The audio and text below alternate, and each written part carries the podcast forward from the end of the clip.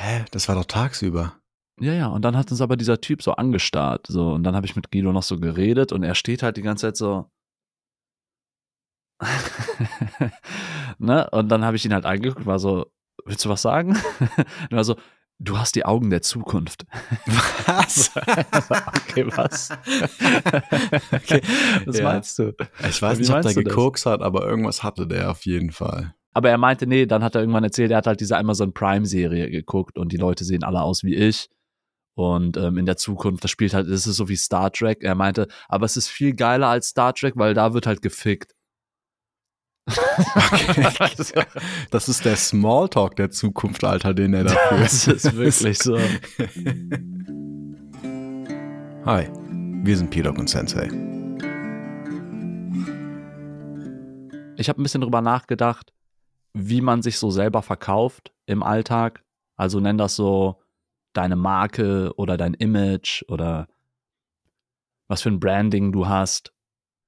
Da ist mir aufgefallen, dass du das irgendwie im Beruf und auch privat auf jeden Fall regelmäßig machst, immer mit so Aktionen, wenn du sagst, ja, ich bin an sich voll der verbindliche Typ. Weißt du, dann warst du noch nicht verbindlich, aber du sagst den Leuten das und verkaufst dich auf eine Art und Weise. Und ich habe überlegt, wie relevant ist es eigentlich so, Markenpflege zu betreiben und einfach zu gucken, dass man überall ein gutes Image hat. Und wenn du auch überlegst, wie viel auf Social Media passiert, das ist ja meistens nichts anderes als Imagepflege oder Markenpflege. Hey, ich war in der Türkei klettern. Hey, hier bin ich und mache ich einen Handstand. Hey, guckt euch meine Kniebeugen an. hier war ich auf diesem wichtigen Mathe-Kongress. Einfache Antwort, super wichtig, Markenpflege zu machen. Schwierige Antwort, es ist wichtig, gute Markenpflege zu machen, sprich, was für eine Marke du pflegen möchtest. Das muss ja irgendwie selektiv sein. Du willst dich ja irgendwie jetzt nicht als der, keine Ahnung, könnte auch eine Marke sein, dass du irgendwie ausländerfeindlich bist oder so. Weißt du? Ich Oh. finde, so eine Marke, weiß ich nicht, kommt auf dein Ziel drauf an, sag ich mal. Ja. Wenn du irgendwie erfolgreich sein willst im Beruf, äh, hilft das nicht unbedingt. Das würde ich sagen, kommt ein bisschen auf dein Ziel drauf an. Und dann sollte man vielleicht auch nochmal sagen, so Markenpflege ist richtig schwer, das gut zu machen, oder? Also Social Media, fangen wir mal mit Social Media an. Ich habe relativ lang gebraucht zu verstehen, wie ich irgendwas schreiben kann, was nicht total aufgesetzt ist und ich kriege trotzdem nicht viele Likes. Also, keine Ahnung. Wir hatten so eine Social-Media-Schulung beim Niklas Rudolf, den ich äh, sehr zu schätzen weiß, der da ziemlich fit ist. Und der hat uns das beigebracht, wie man letztlich Geschichten erzählt und du willst emotional Leute überzeugen. Du willst innerhalb von anderthalb Sekunden oder sowas eine, ein Gefühl rausholen bei den Leuten. Sowas wie, oh, ist das süß oder wow oder oh, das wusste ich auch noch nicht. Oder, ah, das macht mich wütend.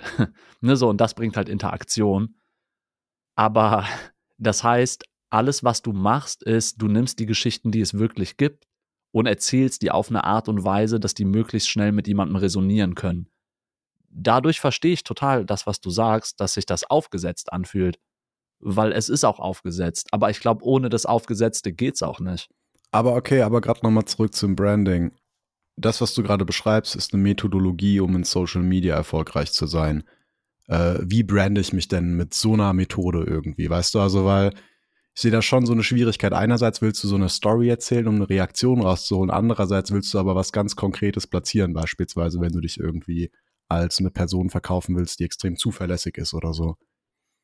Und üblicherweise also ich meine auch mal, wenn man Social Media mal beiseite lässt, wenn du einfach ins Büro kommst und allen nochmal sagst, boah Leute, hier, ich bin derjenige, der die 5 Millionen managt, Philipp Stassen. Philipp Stassen, Manager. Dann hast du vielleicht die Absicht, dass Leute dich als eine Managerperson wahrnehmen, die super gut mit Geld klarkommt. Äh, Glaube ich nicht, dass das so ankommt. Obwohl du es natürlich einfach sehr direkt gesagt hast.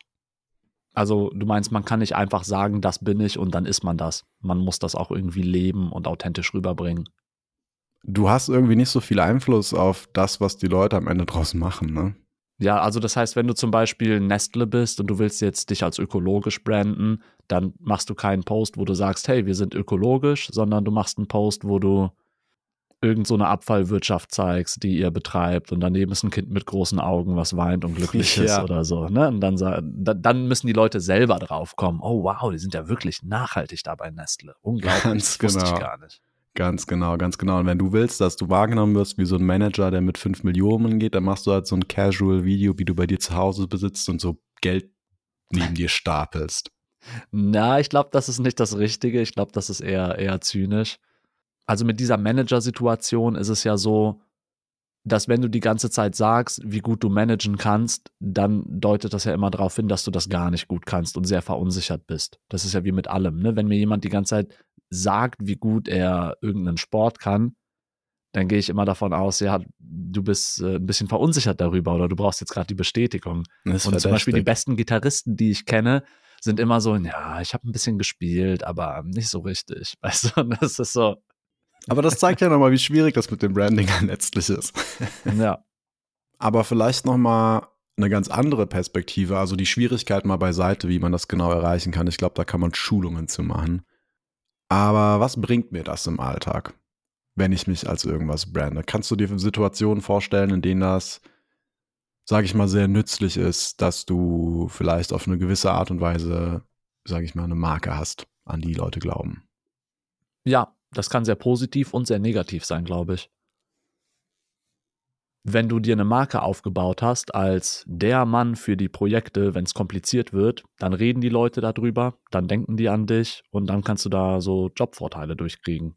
Ne, weil die Leute immer sagen, oder zum Beispiel, ich habe eben Niklas Rudolf erwähnt, ja, immer wenn es irgendwo um Social Media geht, sage ich Buch Niklas Rudolf, so weil der hat jetzt für mich das Image, digitale Strategien, Öffentlichkeitsarbeit, das kann der. Und jetzt kann der sogar vielleicht mal ein bisschen schlechter arbeiten, aber ich habe einfach dieses Bild von ihm, dass der das gut kann. Und wenn es mal schlecht läuft, dann sage ich nicht, oh, das war schlecht von ihm, sondern, ah, Niklas, was war denn los? Hast du einen schlechten Tag? Ich bin viel verständnisvoller, weißt du?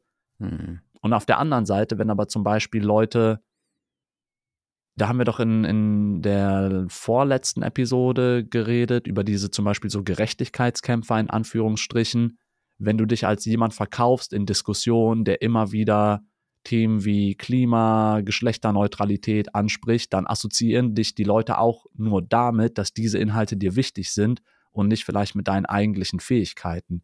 Also du kannst dir auch so eine Marke aufbauen als jemand, der immer Dinge sagt, die gerade nicht zum Thema passen. Mhm. Auch wenn du eigentlich denkst, du setzt dich gerade für sehr wichtige Inhalte ein und diese Inhalte auch an vielen Stellen relevant sind, wenn du die an der falschen Stelle platzierst, dann, weißt du, labelst du dich eben als so eine Person, die ein bisschen störend sein kann.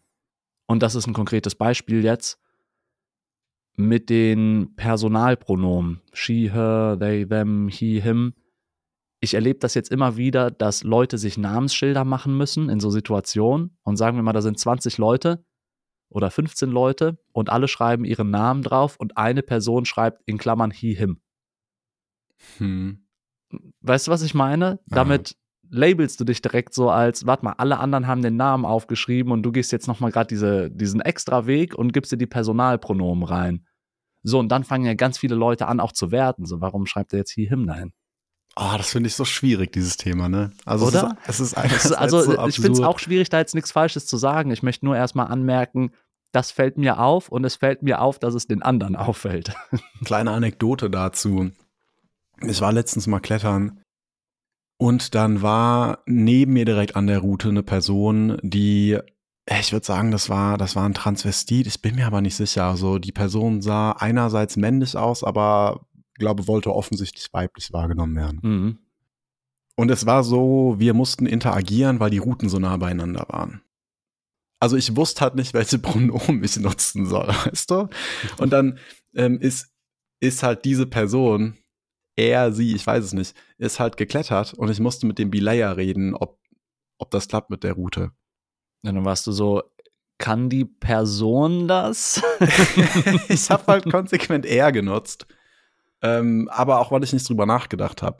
Weißt du, also es war so, es war jetzt kein Statement oder so. Ich, ich habe einfach nicht drüber nachgedacht und das war für mich irgendwie das Natürliche zu nutzen, weil ich irgendwie das Gefühl hatte, dass es ein Mann ist. Aber ich glaube, die Person hatte das dann auch gehört und ich Ähm, ich dachte mir halt einfach, okay, weißt du was, play, spiel's einfach cool, nutzt es jetzt einfach so, wie es dir gerade im Sinn kommt und, und lass dir nichts anmerken und mach irgendwie nicht eine komische Situation draus. Weißt du, in der Situation wäre es so voll, wäre es irgendwie hilfreich gewesen, wenn ich zumindest wüsste, welche Pronomen diese Person nutzen will. Ach so, ja.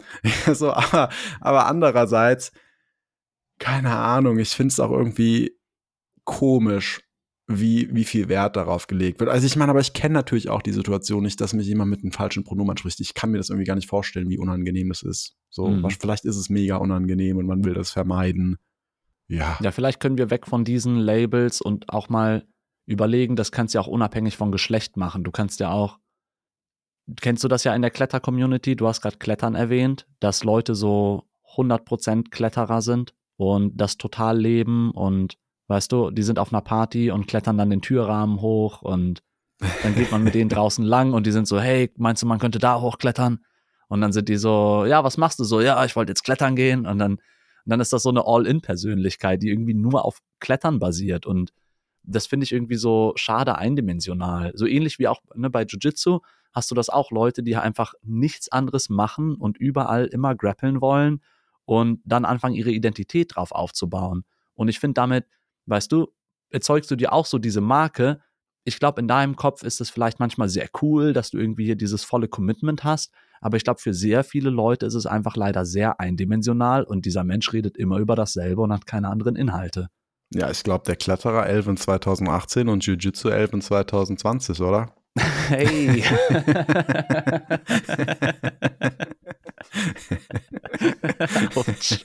ja, ich habe halt diese Dimension einmal intensiv entwickelt und dann habe ich auch weitergeguckt. Aber ja, also ich spreche aus Erfahrung. Ich war auch schon mal so all in in Lifestyles drinne. Aber das finde ich dann auch, da muss man dann drauf achten, wie viel interessiert das auch die anderen Leute. Ne? Nur weil mich das begeistert, die ganze Zeit über Klettern zu reden, heißt das noch lange nicht, dass ich in jedem Gespräch immer Klettern erwähnen soll. Ich frage mich, ob in so einem Kontext Branding, weißt du, ich finde bei Branding hat man immer noch so eine so eine bewusste Komponente drin, weißt du? Also wenn du dich als irgendwas brandest, finde ich, dann tust du das mit voller Absicht. Ich weiß nicht, wie die Absicht dann ab und zu ist ähm, bei, bei Leuten, die sich wirklich mit was identifizieren, einfach, weißt du? Also so bei diesen Kletterern, ist das jetzt wirklich die Absicht, dass die, dass die irgendwas vermitteln wollen? Also was wäre die Strategie dahinter? Warum ist denen das so wichtig? Oder ist es schlichtweg die Tatsache, dass die sich wirklich so fühlen? Also dass es wirklich einfach deren Identität ist und sich deren, sage ich mal, Narrativ über deren Leben so sehr darum dreht, Kletterer zu sein. Da sind wir gerade noch nicht drauf eingegangen, aber es gibt ja eben auch dieses Narrativ, was wir, was wir fortlaufen über unser Leben erzählen und denken. Und ich glaube, wenn du so Teil hast an so einer, sage ich mal, Identitätsgruppe, dann, dann leist du dir so ein gewisses Narrativ von denen und hast Teil an diesem Narrativ und dann ist das eben sehr, sehr, sehr zentral in deinem Leben und sehr selbstkonstituierend für deine, für dein Bewusstsein, für dein Selbstbewusstsein und so. Ja, ich glaube, es gibt ja einerseits Identität, also da stimme ich total zu, sehe ich auch. Wenn ich an so Jugendliche denke, die eigentlich in einem behüteten Elternhaus sind und dann rausgehen mit einem Irokesen und so zerfledderten Hosen und so und diesen Punk-Lifestyle leben, als ein so ein Beispiel. Naja, du bist, du wohnst nicht wirklich auf der Straße und du schläfst heute in einem gemütlichen Bett, aber du hast dann eine Gruppe, wo du nicht ausgestoßen bist, sondern Zusammenhalt erleben kannst. Nee, ich glaube, einerseits dieses Identitätsstiftende, andererseits aber auch der soziale Zusammenhalt, den du kriegen kannst, indem du dich auf eine gewisse Art und Weise verkaufst ne, wenn ich auf mein, mein Schildchen immer He, Him draufschreibe, dann kriege ich ja auch viel Rückenwind von vielen anderen Personengruppen, die sagen, hey, sehr gut, dass du dich hier irgendwie für Geschlechterneutralität und irgendwie Repräsentanz aller Personengruppen einsetzt. Ne, das könnte die Motivation da sein. Und ich glaube aber dann im größeren Kontext mit deinem Punkt, man erzählt sich immer irgendwie so eine Geschichte über sein eigenes Leben. Weißt du, man hat immer irgendwie so eine fortlaufende Geschichte, sowas wie, ah, ich hatte es so schwer als Kind und habe mich durchgekämpft und jetzt habe ich es geschafft. Weißt du, du hast in Filmen, in Medien, hast du immer diese Heroisierung und ich glaube, insbesondere Männer möchten gerne auch dieser, dieser Held sein, sind das faktisch nicht. Und dann erzählst du dir einfach, ja, aber ich habe ja das und das geleistet. Ich habe mich hier heldenhaft angeklebt, weißt du, und irgendwie das Klima gerettet. So, ich habe den Planeten gerettet. Und dann kannst du dir diesen Heldenstatus geben, indem du einfach so diese, einfach so eine alte griechische G Geschichte in die moderne kopierst, weißt du, so, so irgendwas aus der Antike und einfach dich als Helden da bezeichnest, der sich da irgendwie aufopfert als Märtyrer. Mhm. Ich habe meine Hand, weißt du, das hat irgendwie zwei Tage an meiner Haut wehgetan. to be fair, wir wissen nicht, ob diese Leute, die sich für, an die Straße kleben, so empfinden. Das war jetzt ein Beispiel was vielleicht ein bisschen wertend war. Äh, ja, also es war wertend, aber es war halt auch ein Beispiel. So ja. und ähm, fühlt euch jetzt nicht so angegriffen, danke. Ja. also ist okay. nee, safe ist okay. Diese Geschichten haben dann, glaube ich, auch oft so eine, so eine gewisse Dramaturgie, weißt du? Irgendwie am Anfang, wenn du so zurückdenkst, warst du, ah ja, da war das schwer, aber dann habe ich es geschafft und dann ging es, weißt du, es ist so. Man ja, oder Leute Dinge erzählen immer. sich immer, es gab diesen einen Moment, da wusste ich, dass ich, weißt du, so dieses eine einschneidende Erlebnis. So, wann wusstest du, dass du irgendwie auf die Bühne gehörst? So, mhm. wann wusstest du, dass du kennst? Ey, wann bist, wusstest ne? du, dass das die Frau deines Lebens ist? Ja, genau. genau. Ja, keine Ahnung. Äh, als ich geswiped habe, I guess. ich habe nach rechts geswiped und dann zack, das war sie. Ja. Das war Kennt sie. ihr das? Ihr seid auf Dating-Apps und dann wollt ihr eigentlich nach links swipen und ihr zögert aber so eine Sekunde. Das war der Moment, wo ich wusste, es ist die größte Liebe.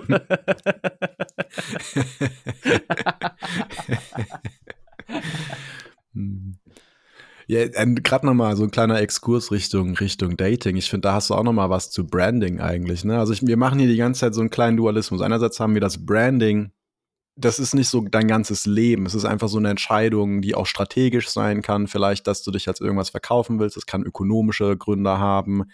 Das kann vielleicht Gründe haben, dass du irgendwie einen Partner finden möchtest.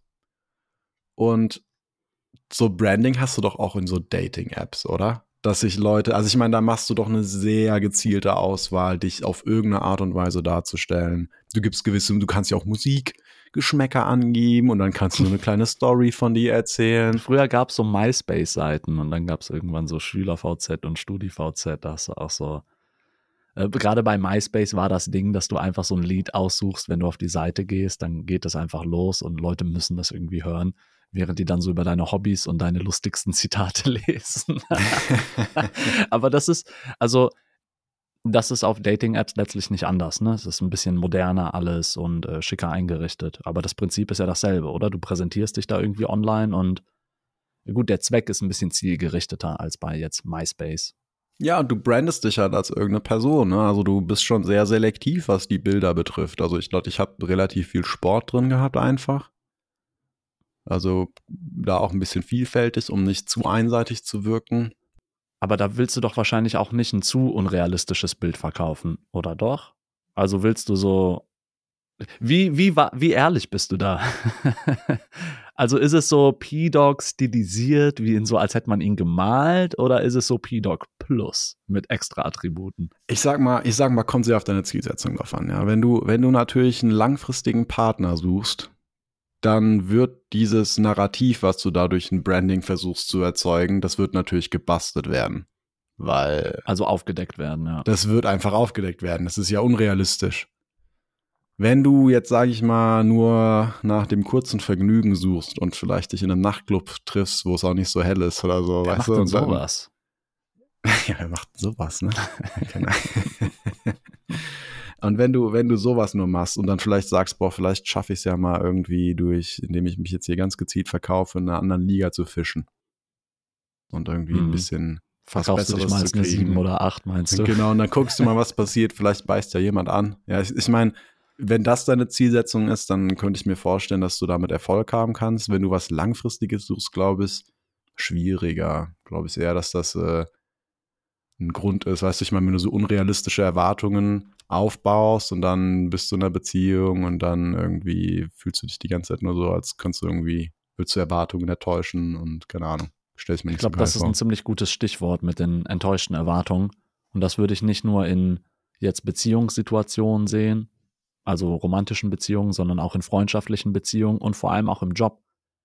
ich glaube, es ist viel besser, dich ein bisschen unter Wert zu verkaufen, also so ein kleines Image aufzubauen und das aber konstant zu erfüllen, dass die Leute einfach sehen, hey, diese Person ist 100% zuverlässig. So, und genau das, was die sagen, what you see is what you get. So, und manchmal kriege ich ein bisschen mehr, das war unerwartet, dann freue ich mich, aber genau das ist das Ding. Im Vergleich zu, dass du ein unrealistisches Image hast. Ja, ja, ich kann hier diesen Bericht bis morgen fertig machen. Ich kann irgendwie, ich, ach, in einer Beziehung hole ich dir jeden Tag Rosen und, ne, also kannst ja, weiß Gott, irgendwas erzählen und dann erfüllst du das nicht, weil diese Enttäuschung zu fühlen ist so viel schlimmer, als gar nicht erst diese Erwartung aufzubauen. Kennst du dieses Phänomen, dass du Dopamin ausschüttest, bevor das Event eintrifft? Also da gibt es diese Dopaminhypothek. Ja. Das ist quasi genau. Vorfreude und die ist wirklich hormonell. Also es ist sogar so extrem, dass ein Großteil des hormonellen Ausschusses vor dem Event passiert, durch die Vorfreude. Und danach kommt nur noch so ein bisschen dazu, wenn es tatsächlich eintrifft. Sag mal deinem Kind, wir gehen jetzt in den Freizeitpark. Wir fahren morgen im Freizeitpark. Dein Kind wird ausflippen. Das wird sich so freuen. In dem Moment, wo du das sagst. Ab dann wenn du es dann aber nicht tust, dann kommt ein so heftiger Crash. Ja, von Dopamin, der unter Basislevel geht. Das ist also, das sind Fakten, ja. Genau, und, aber wenn du es dann tatsächlich tust oder so, also dann kommt quasi gar nicht mehr so viel extra dazu. Das ist irgendwie, also das, das, das Hormonlevel wurde bereits erreicht und hat bereits gepiekt. Ja, das sind Fakten und deswegen eigentlich eine gute wissenschaftliche Begründung zu sagen, hey, verkauf dich nicht über Wert sondern bedienen die Leute einfach nur konstant. Und das ist auch so ein bisschen meine, meine Arbeitsphilosophie, ehrlicherweise. Ne, also ich vermittel schon irgendwie regelmäßig den Leuten, was ich kann, aber auch nur da, wo ich immer hundertprozentig überzeugt bin, dass ich das hinkriegen kann. So und ich erfülle einfach jede Deadline. Ich bin einfach, ich frage dich mal, wie pünktlich bin ich? Ja, schrecklich pünktlich. Also ich weiß nicht, ob es jemanden gibt, der pünktlicher ist, so unverbindlicher als ich. Und das ist aber genau das, warum ich immer weiterempfohlen werde. Weißt du so, weil das ist nicht viel, aber es ist auch etwas, wofür du ehrlicherweise kein Talent brauchst. Weißt du, also ich bin nicht talentiert mit meinem meiner Pünktlichkeitsfähigkeit auf die Welt gekommen, sondern es ist einfach was so, wenn du möchtest, kannst du verbindlich und pünktlich sein. Das ist nicht so wie athletisch sein oder so, weißt du, wo du einfach, bist du jetzt 1,90 Meter groß oder nicht, sondern ich habe das Gefühl so, so kann man sich relativ schnell auch einfach ein gutes Image aufbauen, dass du zuverlässig bist, weil in jeder Lebenslage niemand mag das enttäuscht zu werden. Äh, wobei bezüglich der Pünktlichkeit, ich glaube schon, dass es einige, sage ich mal, biologische Fakten gibt, die das für dich leichter oder schwerer machen.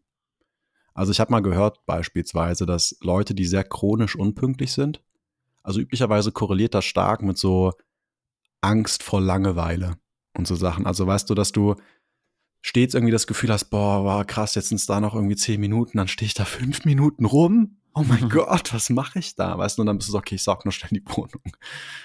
Ähm, also da, da scheint es so ein paar Sachen zu geben. Ich weiß jetzt nicht genau, wie biologisch die sind, aber da ähm, ähm, scheint es auf jeden Fall Sachen zu geben, die es mehr wahrscheinlich machen, dass du pünktlich bist oder nicht. Und das sind Charaktereigenschaften. Gestern hat mir dazu Guido erzählt, dass wenn der in so einer Praxis ist und warten muss, dass er sich nicht darüber ärgert, dass er jetzt irgendwie warten muss. Und du kennst es ja, wenn du so einen Arzttermin hast und es dauert länger als erwartet oder wenn die Bahn zu spät ist, das kennen vielleicht noch mehr Leute. Der ärgert sich da nicht drüber, sondern der sagt dann so, oh, ich habe jetzt die Gelegenheit, mich hier länger umzugucken und irgendwie mir die Leute anzuschauen und zu gucken, was es hier alles gibt. Und ich finde, das ist ein ganz interessanter Ansatz, sich eine andere Geschichte zu erzählen. Auch wieder so zum Thema Narrativ.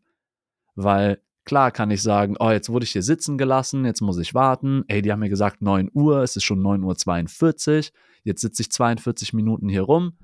Oder stattdessen einfach zu sagen, oh wow, ich krieg dieses Geschenk der Langeweile und ich kann einfach jetzt eine halbe Stunde mich mit mir selber beschäftigen. Der Alltag in 2023 ist so hektisch, ich habe so selten die Gelegenheit, einfach so introspektiv hier zu sitzen. Toll. Das ist so powerful. Wirklich, es ist so interessant, was du mit Narrativen alles machen kannst. Es gibt ja auch diese Narrativtherapie. Echt? Was ist das? Erzählen die dir einfach, dass du cooler bist, als du bist und dann gehst du da cooler ja, raus? Oder? Also so hört sich das an. Ich meine, das Ding ist, gut, also erstmal kurz zu Narrativen. Die sind relativ schwierig für uns authentisch zu halten. Ja, also das ist ja nicht so, als könnte man sich einfach irgendwas erzählen und dann glaubt man und dann ist man total froh. Also ich kann mir jetzt nicht erzählen, hey, boah, Philipp, du bist ein richtig berühmter Podcaster, alle Mädels fliegen auf dich. So, weißt du, so ein Narrativ, das scheitert ja schon an der Realität. Da glaube ich ja selbst nicht dran. Das heißt, ein Narrativ muss irgendwie einerseits glaubwürdig sein für mich und dann irgendwie auch nicht zu widersprüchlich, sage ich mal, nicht so offensichtlich widersprüchlich und auch irgendwie mit meiner Chronologie übereinstimmen. Ja, ich kann auch nicht irgendwie jetzt in der Vergangenheit, wenn ich als Zehnjähriger mir irgendwie irgendwie Sachen erfinden und, und das, was ich einfach nicht hätte tun können in dem Alter. Und, und dann passt das mit anderen Events nicht zusammen. Also, das sind wichtige Fakten, die irgendwie, ja, ein glaubhaftes Narrativ für mich selbst ausmachen. Das muss der Psychologe berücksichtigen. Also, der kann jetzt nicht einfach irgendwas erfinden und dann hoffen, dass ich daran glaube, sondern die müssen schon versuchen, gewisse Perspektivwechsel einzunehmen, weißt du? Ich könnte ja beispielsweise in meinem PhD die ganze Zeit sagen, boah, krass, hier sind so Leute, die sind so viel besser als ich und boah, und ich meine, ja, ich kann Mathe, aber irgendwie, boah, so gut bin ich darin jetzt auch nicht. Irgendwie habe ich mich da ein bisschen reingeschummelt. Oder ich könnte halt eine andere Perspektive einnehmen und sagen, boah, ja, ich bin halt hier schon Top-Talent in Mathematik und, ne, und mache hier einfach meinen Doktor. Und das ist einfach so eine, das ist eine andere Perspektive, die beide konsistent sind mit mit dem Rest meines Narrativs, aber irgendwie einen anderen, einen ziemlichen Unterschied machen, was mein Selbstbewusstsein angeht. So stelle ich mir das vor, dass die das machen, was, was man da irgendwie ändern kann. Das finde ich einen spannenden Ansatz, weil ich glaube, klar, du interpretierst jetzt diese Narrativtherapie basierend auf einer Google-Suche oder so, aber es klingt auch wie das, was wir immer regelmäßig machen, um uns gegenseitig zu unterstützen weißt du, in unserem wöchentlichen Austausch, weil wir haben ja beide immer so Schwierigkeiten. Ne? Du, ich glaube, das kann man auch ehrlich sagen, dich hat das auch schon mal belastet, dass du da Leute mit einem IQ von 150 hast, die nichts anderes als Mathe machen und es unglaublich gut machen und neben denen sieht das man Schlimme irgendwie einfach ist, die nicht machen so noch aus. andere Sachen als Mathe. Ach, die machen auch alle, die haben auch deine Hobbys und machen die auch, die sind einfach in Ja. allem besser, ja. ähm, ich kenne das auch nur zu gut. So, also solange es nicht um Orga und Pünktlichkeit geht, weißt du, ist es in der Regel, ähm, sind alle irgendwie in allem besser als ich. Oder viele in vielem. Aber es kommt dann total drauf an, wie man sich diese Geschichte selber erzählt. So, ob du sagst, ja, jetzt bin ich hier gescheitert, weil die anderen sind besser. Oder, hey, ich habe mich getraut, hier mitzumachen, obwohl mir das unangenehm war guck mich an, was ich jetzt wieder gelernt habe. Ich habe mich weiterentwickelt. Ne, und es sind ja diese, diese Sichtweisen auf dieselben Phänomene in der Welt, die du einfach anders interpretierst. Und auf einmal fühlst du dich viel, viel besser. Und ich glaube, je nachdem, du hast in den vergangenen Episoden, ich glaube, öfters diesen emotionalen Status erwähnt. Sagen wir mal, du hast jetzt so ein paar Wochen kein Sonnenlicht gekriegt und vielleicht auch so viele Transfette gegessen. Ne? Also ich bin da selber schuldig manchmal ähm, dann zieht mich das auch ein bisschen runter. Und dann passiert irgendwas, vielleicht ist dann jemand im Straßenverkehr gemein und dann nervt mich das. Wohingegen an Tagen, wo ich den ganzen Tag in der Sonne bin, viel Sport gemacht habe, ey, da kann die Welt untergehen und ich habe ein Lächeln, weil ich mir denke, so, ach, eigentlich habe ich doch alles im Griff, habe ich jetzt keinen Einfluss drauf, dass die Welt untergeht, was, ne, kann ich halt nichts machen, weiter geht's. Das ist auch super üblich bei Krankheiten. Ne? Du kannst ja bei Krankheiten auch verschiedene Narrative einnehmen. Zum Beispiel könntest du bei einer leichteren Krankheit oder sag ich mal einer Sportverletzung einfach das Ganze als so ein ja, temporäres Hindernis sehen. Und da musst du dich jetzt durchkämpfen und dann bist du wieder beim Status quo. Wenn du jetzt Alzheimer diagnostiziert bekommst, dann glaubst du auch gar nicht an ein Narrativ, dass das irgendwann wieder normal wird. Ne? Dann ist ja völlig klar, dass das einfach alles nur schlimmer wird, perspektivisch. Was sicherlich sehr schwierig ist, erstmal mit umzugehen. Und dann gibt es auf jeden Fall auch noch dieses, dieses Ding, dass wenn du eine schwere Krankheit hattest, insbesondere Krebs, dass viele Leute das wie so ein, wie so ein Quest sehen. Weißt du, also du hast so diese eine riesige Hürde, da kämpfst du dich durch und das ändert dein Leben nachhaltig, aber du gehst einfach mit neuen Sichtweisen raus, du bist weiser geworden und so Sachen, weißt du, also du, du drehst da schon auch einen positiven Twist rein, was dir vielleicht viel Energie geben kann für dein weiteres Leben, was anders sein wird. Ja, also das, da ändern sich ja Sachen. Deshalb ja, also ich finde es schon spannend, wie mächtig dieses Narrativ ist in unserem Leben und irgendwie, ja, dass es gar nicht so biologisch manifestiert ist, unsere Identität, sondern vielleicht sehr variabel. Da fallen mir direkt zwei Sachen zu ein. Einerseits, dass diese Autosuggestion so einen starken Einfluss hat. Also wenn ich zum Beispiel so ein kleines Ziehen im Hals habe und so bin, so, oh nein, ich werde krank. dann werde ich krank. Und weißt du, wenn ich so ein Ziehen im Hals habe und ich bin so, ja, nee, das ist nix, dann ist die Wahrscheinlichkeit auch höher, dass da nix ist. Und soweit ich weiß, ist das auch bewiesen. Leute, bitte schickt mir Studien, dass äh, dein Immunsystem da auf quasi deinen Geist reagieren kann. Du hast ja auch so Placebo-Effekte. Wenn du Medizin nimmst oder wenn du glaubst, du nimmst Medizin, dann ist der Effekt oft sehr ähnlich. Das heißt, wenn du davon ausgehst, dass du irgendwie gesund bleibst, dann bleibst du auch wahrscheinlicher gesund, nur weil du dir diese Geschichte erzählst. Die husten Leute ins Gesicht und du sagst, ach, mein Immunsystem ist so stark, das macht mir nichts. Dann hat das einen Effekt. Und als du eben Krebs erwähnt hast, bei Kindern, die heilen viel besser an Krebs, also und vertragen die Chemotherapie viel, viel besser, ganz oft, weil die nicht so drunter leiden. Weißt du, weil erwachsene Leute sind dann, oh nein, mein Todesurteil, ich werde jetzt hier sterben, was ist, wenn ich das nicht schaffe? Und dann heilen die viel schlechter. Und Kinder sind halt in der Regel so, düpp, düpp, düpp, wird schon. Ne? Und dann funktioniert die ganze Therapie auch viel besser. Das ist so der eine Punkt, den ich sagen will, dass einfach, wenn du dir selber erzählst, dass du da besser durchkommst, dann kommst du halt auch faktisch besser durch. Aber du musst auch davon überzeugt sein, wie du vorhin meintest, in dieser Narrativtherapie. Ich kann mir das nicht einfach erzählen, ja, ja, ich werde jetzt wieder gesund und im Stillen habe ich Sorge. Ich muss da auch voll von überzeugt von sein. Und das andere ist dann diese größere Story bei so schlimmen Events, die man hat. Witzigerweise habe ich auch gestern mit Guido drüber geredet. Der hat dieses äh, Beispiel genannt, wenn Leute in äh, im Zweiten Weltkrieg zum Beispiel in so Lagern waren ne, und so irgendwie ganz viel Tote gesehen haben und das aber überlebt haben, dass es einige Leute gibt, die den Rest ihres Lebens traumatisiert sind und andere Leute kommen da mit super viel Kraft raus und führen total normales Leben. Was mir halt auch zeigt, faktisch erleben die Leute die gleichen Events. Also der Event an sich entscheidet nicht über dein Trauma, sondern wie du das psychisch einschätzt. So wie ich einmal, als ich im Kindergarten nicht abgeholt wurde und seitdem bin ich immer pünktlich, weißt du, so wer hätte wissen können, dass, dass mich das so belastet. Das kannst du ja nicht vorhersehen. Und dann ist jemand irgendwie in einem, weiß ich nicht, in so einem Konzentrationslager, kommt da raus und heiratet und hat einen normalen Job und ist so, oh ja, das war eine verrückte Zeit. Ne, und du bist so, warte, was? wie, wie, machst du das? ja, ich dachte einfach positiv bleiben, ne? Also ist ja halt jetzt auch vorbei. ja. Ja, stimmt. Stimmt, da ist, da ist eine wahnsinnige Kraft drin. Wo du das sagst mit Krankheiten ähm, abwehren. Ich weiß nicht genau, was die Methodik ist, aber es gibt ja diesen, diesen Wim Hof, diesen Tschechen, der sehr viel mit Kältetherapie macht und so. Und der hat auf jeden Fall ein sehr gesundes Selbstbewusstsein, wenn es irgendwie um seine, seine mentale Stärke geht. Der ist ein Marathon barfuß auf Schnee gelaufen. Ja. Ja, ja, und irgendwie wie viel Meter unter einer Eisdecke getaucht und so Sachen, ne? Also. Es ist.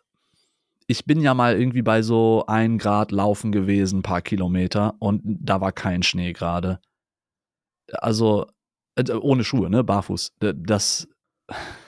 Ja. Das ist nicht okay. Das ist nicht okay, einen Marathon in Schnee zu laufen. Also in jedem Fall, dieser Mann hat sich im Krankenhaus von Ärzten alle möglichen Krankheiten verabreichen lassen. Das ist eine Studie, die irgendwie auch durchgeführt worden ist. Wurde dem nicht irgendwie so E. coli-Bakterien gegeben oder so? Ich habe manchmal ja, das auch mal gehört. Genau. Irgend, irgendwelche fiesen Sachen. Irgendwelche fiesen Sachen, die jetzt nicht tödlich sind, aber normal geht es dir halt nicht so gut. Und der hat die Sachen halt mit seiner Methodik, der hat dann diese Atemtechniken gemacht und äh, hat die alle abgewehrt. Kann auch andere Gründe gehabt haben und vielleicht ist der Typ auch einfach ein Freak of Nature, sage ich mal. Genau, das müsstest du als richtiger Wissenschaftler unterscheiden. Ne? Ist es seine Technik oder ist es die Person? Auf jeden Fall haben die das mit Leuten äh, reproduziert, die quasi bei ihm gelernt haben auch. Verrückt.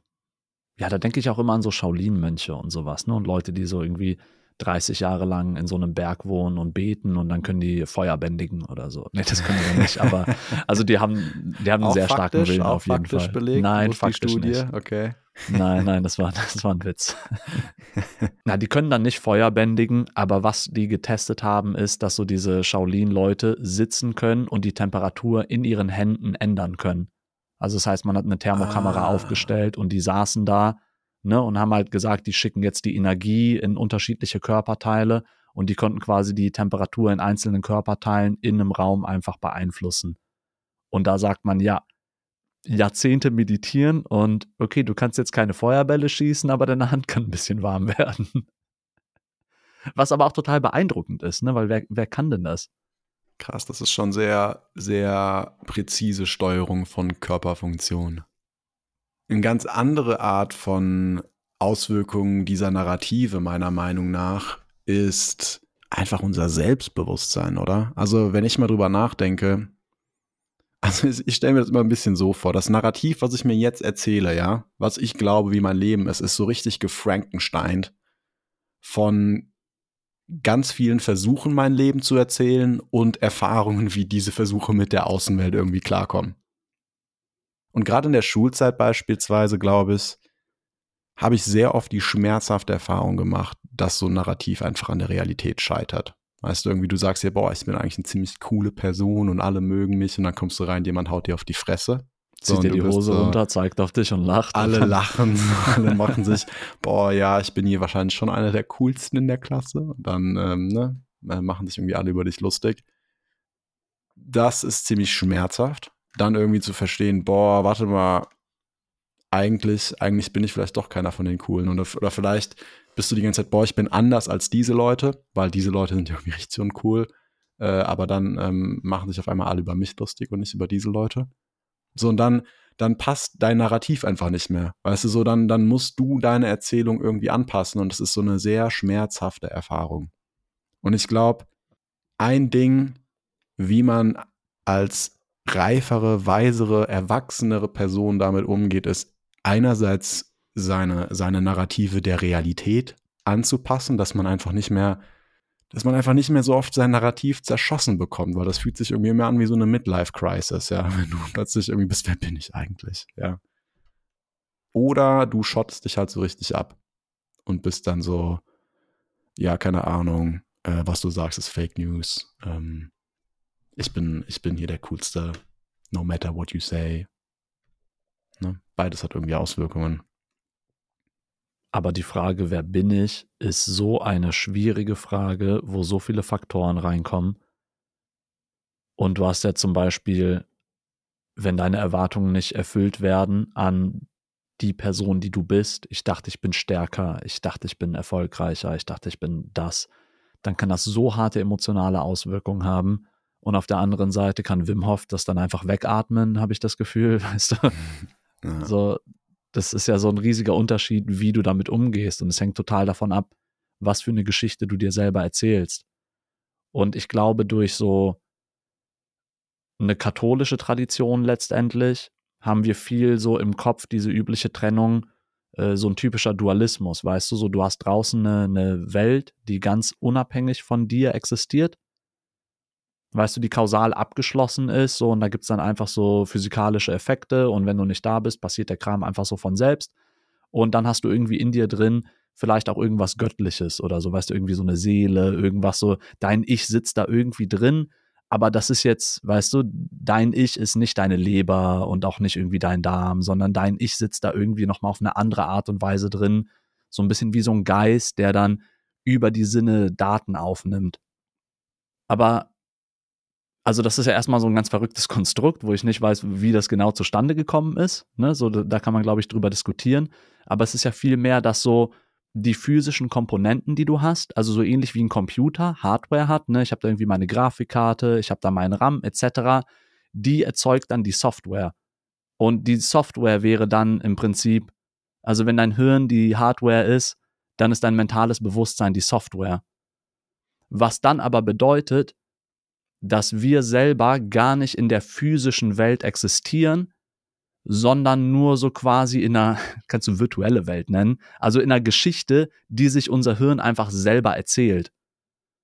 Und unser Hirn, das ist halt auch total verrückt, kann gar nicht die physischen Daten so fühlen. Weißt du, also du selber, also dein, dein Hirn kann ja nicht irgendwie Sonnenlicht fühlen oder so. Die ganzen Neuronen, die können gar nichts fühlen. Die kriegen einfach nur über deine Sinneswahrnehmung die Daten und interpretieren die so, wie du Bock hast. So wie du gerade Bock hast, die zu interpretieren, ne?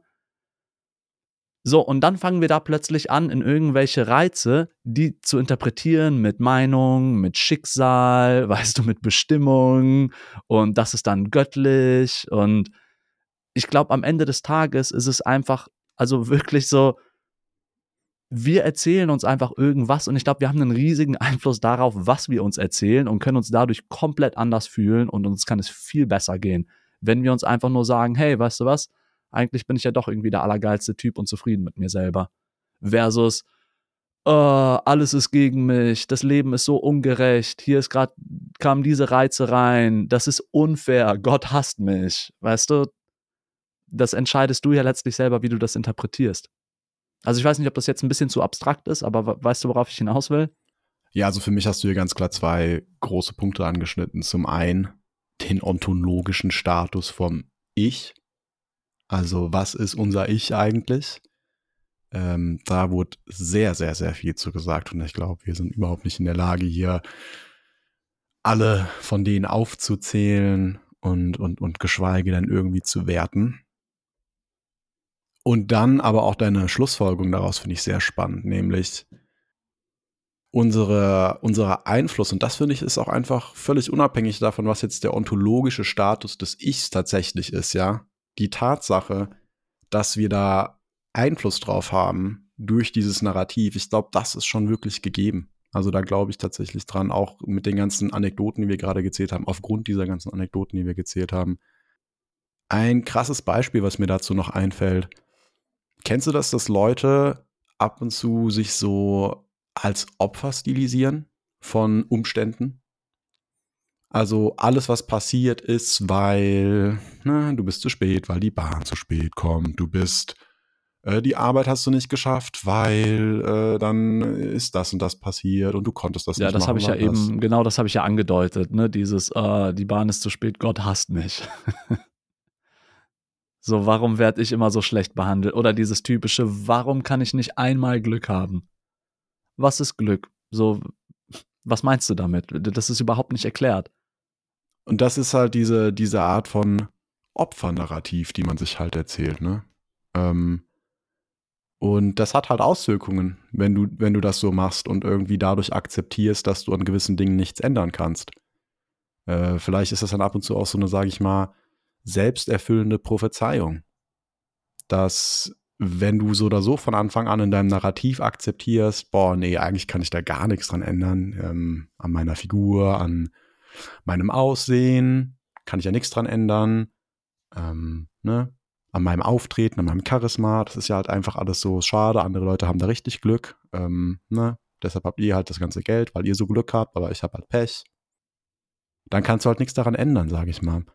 Und man könnte sich halt auch ein anderes Narrativ erzählen, indem man einfach Dinge mehr auf seine Kappe nimmt, indem man mehr Verantwortung übernimmt für die Dinge. Und einfach sagt, boah, ja, ich habe jetzt hier, ich bin zu spät gekommen, weil ich verballert habe, dass die Bahn einfach nur 60% Pünktlichkeit hat. Und das äh, hätte ich einkalkulieren sollen. Das muss ich als, das muss ich als Person einkalkulieren, wenn ich, wenn ich verlässlich sein will. Macht es Sinn? Ich habe erstmal den Impuls, dir total zuzustimmen und den Leuten zu sagen, hey, stellt euch nicht so an, habt ihr irgendeinen Einfluss drauf, dann ändert das, habt ihr keinen Einfluss drauf, dann fühlt das nicht, egal, lasst euch nicht davon beeinflussen, weil ihr habt eh keinen Einfluss drauf, dann könnt ihr nichts ändern, verschwende keine Gedanken dran.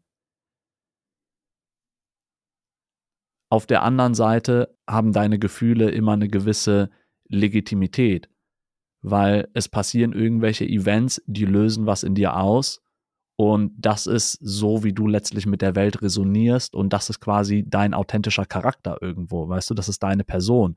So reagierst du, so empfindest du.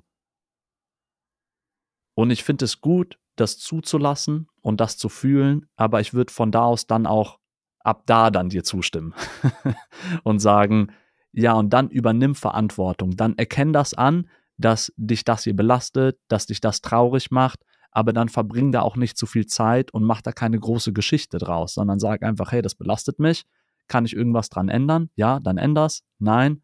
Oh, ja, dann müssen wir wohl andere Wege finden oder einfach weitermachen. Aber ich meine, es geht ja nicht wirklich um Gefühle. So klar, Gefühle, du kannst Frust fühlen, du kannst, du kannst irgendwie Glück fühlen, du kannst sauer, äh, sauer sein. Du kannst aber nicht irgendwie Opfer fühlen. Weißt du, ich meine, das ist ja, das ist ja doch schon irgendwie eine Interpretation von deinen Gefühlen und Gegebenheiten von dir. Das ist doch schon aufgrund von einem Narrativ. Ah, dann habe ich dich falsch verstanden. Ja. Nee, dann, dann stimme ich dir, glaube ich, uneingeschränkt zu. Ja, also weil Opfer schon ein Narrativ ist. Ich ja, habe hier immer Pech. Weise. Genau, ich habe ja immer Pech, so das ist mir passiert, ja, jetzt fühle ich mich scheiße, weil das und also weißt du, das das bedingt sich natürlich alles gegenseitig, aber ich meine, diese Tatsache mit Opfer, das ist ja, das ist ja einfach eine Sichtweise, die du einnimmst, in gewisser Weise. Ja, okay, nee, dann, dann würde ich sagen, das hilft dir gar nicht weiter. Also, das ist mehr so eine Abwärtsspirale, wo du dann einfach noch immer weiter danach Ausschau hältst, wo bin ich denn noch Opfer? Das ist immer so, wenn du dir ein neues Auto kaufst, äh, dann siehst du dieses Auto auf einmal überall auf der Straße. So, und vorher denkst du gar nicht drüber nach. Ne? Und das ist immer so, und wenn du immer siehst, dass du ein Opfer bist, dann fällt dir das natürlich auch so mehr auf. Und wenn du aber einfach immer versuchst zu sehen, wo hatte ich denn Glück gehabt, dann fällt dir das auch jeden Tag auf. Also das, worauf du dich konzentrierst, das siehst du auch, weil ich glaube, du siehst von der Welt so viel weniger, als eigentlich da ist. Und auch zurück zu diesem Computermodell letztlich. Also mein Hirn macht eine Software, die die Welt interpretiert wir wissen ja gar nicht, wie akkurat wir letztlich die Welt interpretieren und beschreiben. Es könnte sein, dass wir so 98% on point sind damit. Es könnte aber auch sein, dass wir total daneben sind. Ähm, ich weiß nicht, wie ich das erklären soll. Wir könnten ja zum Beispiel sagen, ah, vielleicht ist ein gutes Beispiel hier, wir gehen davon aus, die Sonne kreist um die Erde und machen uns so ein Modell, wie irgendwie, weißt du, vor Galileo, wie alles funktioniert hat. So, beobachten wir das falsch? Nee. Können wir da irgendwie ein funktionierendes System mit aufbauen? Ja, klar. Ist das akkurat? Nee. ist das in unserer Wahrnehmung akkurat? Ja. Also, da ist ja erstmal nichts Falsches dran, wenn man damit irgendwie vernünftig arbeiten kann. Aber dreht sich am Ende des Tages doch die Erde um die Sonne und wenn du weit genug rauszoomst, siehst du, dass du alles falsch gesehen hast, dann ja, genau, du lagst die ganze Zeit falsch, aber du hast so ein Working Knowledge mit dem du die ganze Zeit gut umgehen kannst. Und deswegen, ich glaube, du, was ich da rausziehen will, ist, du kannst die Welt auf so viele Art und Weisen interpretieren. Ich kann hier durchs Leben gehen als das größte Opfer und das kann irgendwie auch so auf seine Art und Weise richtig sein, weil ich habe hier ganz viele Marker, wo ich ein Opfer bin und die kann ich objektiv beschreiben. Hier habe ich irgendwie verloren nach den Kriterien. Ja klar, aber ist das der richtige Blickwinkel, der dich irgendwie glücklich macht? Wahrscheinlich nicht. Und genauso kann ich als Gewinner durchs Leben gehen. Genauso kann ich auch einfach nur so offen durchs Leben gehen, weißt du, ergebnisoffen und eine ganz andere Haltung entwickeln. Und ich glaube, dass unser Hirn nicht in der Lage ist, die gesamte Welt komplett objektiv die ganze Zeit überall wahrzunehmen. Da gibt es genug Wahrnehmungstests, weißt du, so wir sind immer so super tunnelfokussiert auf das, was wir gerade sehen möchten. Und ich glaube, genau dann ergibt es Sinn, diesen Fokus zu lenken. Und da gibt es jetzt kein richtig und falsch, aber es gibt irgendwie praktischer und unpraktischer und fühlt sich besser an und fühlt sich schlechter an. Um nochmal ganz klar zu sagen, ich glaube, dieses Bild, was wir uns machen und dieses Narrativ, was wir uns erzählen, das ist maximal unvollständig. Also da sind so viele Lücken drin, die die Gesamtsituation einfach ja schlecht abgebildet machen. Das ist einfach ein so limitierter Blick auf die Dinge, die passieren und passiert sind, dass du die ohne weiteres ändern kannst, diese Perspektiven, und trotzdem alles noch widerspruchsfrei ist. weil da einfach so viel Interpretationsfreiraum ist. Und ich glaube, da kann dann auch eben so ein Therapeut ansetzen, ne? weil da eben so viele, der muss sich quasi anhören, wie du die Dinge siehst, sich die Situation genau beschreiben lassen und dann hilft er dir vielleicht ab und zu so mit so einem kleinen Schubsern Dinge zu ändern. Es sind so wenige Momente, an die du dich bewusst erinnerst aus deinen ersten sechs oder zehn Jahren Leben, die deine komplette Kindheit prägen. Du hast da, sagen wir, du hast in deinen ersten zehn Jahren so 3600 Tage. An wie viele Tage erinnerst du dich wirklich gut und von denen, an wie viele erinnerst du dich wirklich akkurat an die gesamten 14 Stunden oder so, die du wach warst? Da reichen drei, vier Tage Erinnerung und die machen deine gesamte Identität aus. Und das allein zeigt ja schon, wie willkürlich das ist. Ich nehme einfach hier, ich selber, ich habe meine zwei, drei Hardships in den letzten 20 Jahren und das ist meine Identität. So, deswegen bin ich so, wie ich bin. Ich könnte mir aber auch ganz andere Momente aussuchen und einfach sagen, ja. In Anführungszeichen, ich, weil so ganz aussuchen kannst du es genau, eben nicht. Genau, genau. Und der andere Punkt dazu ist, ey, das ist auch nur aus meiner Sicht, nur weil ich dieses Narrativ habe, wie sehen das denn die 300.000 Leute in Bonn? So erstmal, der Großteil sieht mich gar nicht. Und von denen, die mich sehen, was irgendwie weniger, weit weniger als ein Prozent der Bonner ist, wie viele sehen mich da irgendwie in der Vollständigkeit? Weil die meisten sehen mich nur in meiner Arbeitspersona oder in meiner Sportpersona Weißt du, für die Kletterer bin ich so, ja, der Kletterer, ne? Ey, vielleicht, vielleicht nochmal hier ein Versuch dann. Das Branding ist eben genau das, wie du dein Narrativ an die anderen vermittelst, oder? Also das Narrativ ah, in gewisser Weise ja. Ah, ist, du hast den dein, gespannt? Ja, genau, ich habe den nice. Bogen gespannt. Ja. Das Narrativ ist eben diese, diese fortlaufende Erzählung, die wir uns auch selbst erzählen.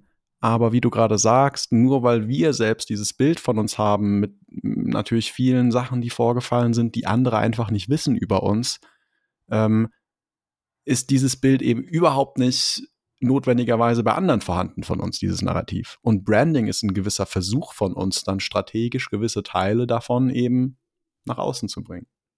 Ja, ja, sehe ich so. Und ich glaube, da ist ein riesiges Missverhältnis darüber, wie wichtig du deine Geschichte wertest und wie wichtig die anderen deine Geschichte finden.